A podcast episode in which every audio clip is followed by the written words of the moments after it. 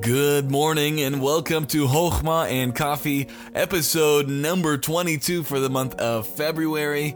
And we are going on the road today to our next destination. And so we are excited about that and cover your prayers as we are traveling. Now, today we're going to be in chapter number 22 of the book of Proverbs, and we're going to look at verse number 9. Now, if you're just joining us and you're wondering what in the world is this Hochma, it is the Hebrew word for wisdom, and it's our goal on this podcast just every day to give out a daily dose of Hochma that we can use that day to live the best life possible, the most wise life possible. And so today we're in chapter 22, and we're going to look at verse 9, and it says this He that hath a bountiful eye, shall be blessed, for he giveth of his bread to the poor.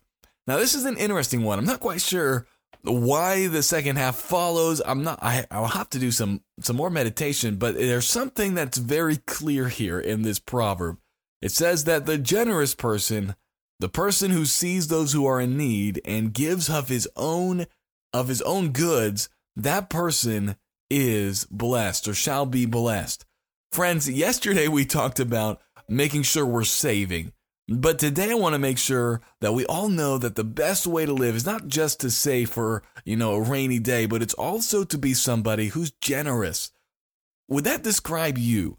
If if we were to get some of your friends into a room, when they looked at you, would they say that person is a generous person? Are you somebody who's freely giving of yourself, or are you somebody who's miserly, somebody who they would call a penny pincher, who really doesn't give much of your own money?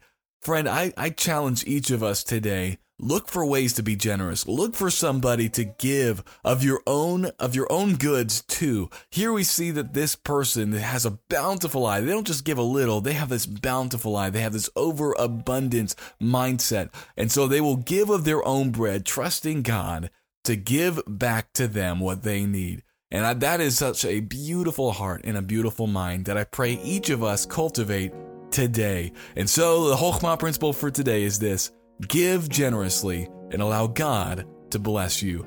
Well, I hope this was a blessing to you. I, I want to thank our patrons. You guys are bountiful, man. You are uh, giving of your own resources to help Everything Church Pro move forward, and I want to thank you for that. I also want to thank all of you who like and share and comment on these. You guys are a tremendous blessing, and I pray that today you have a wonderful day, and I pray that each of us live it with Hochma. And I will see you tomorrow.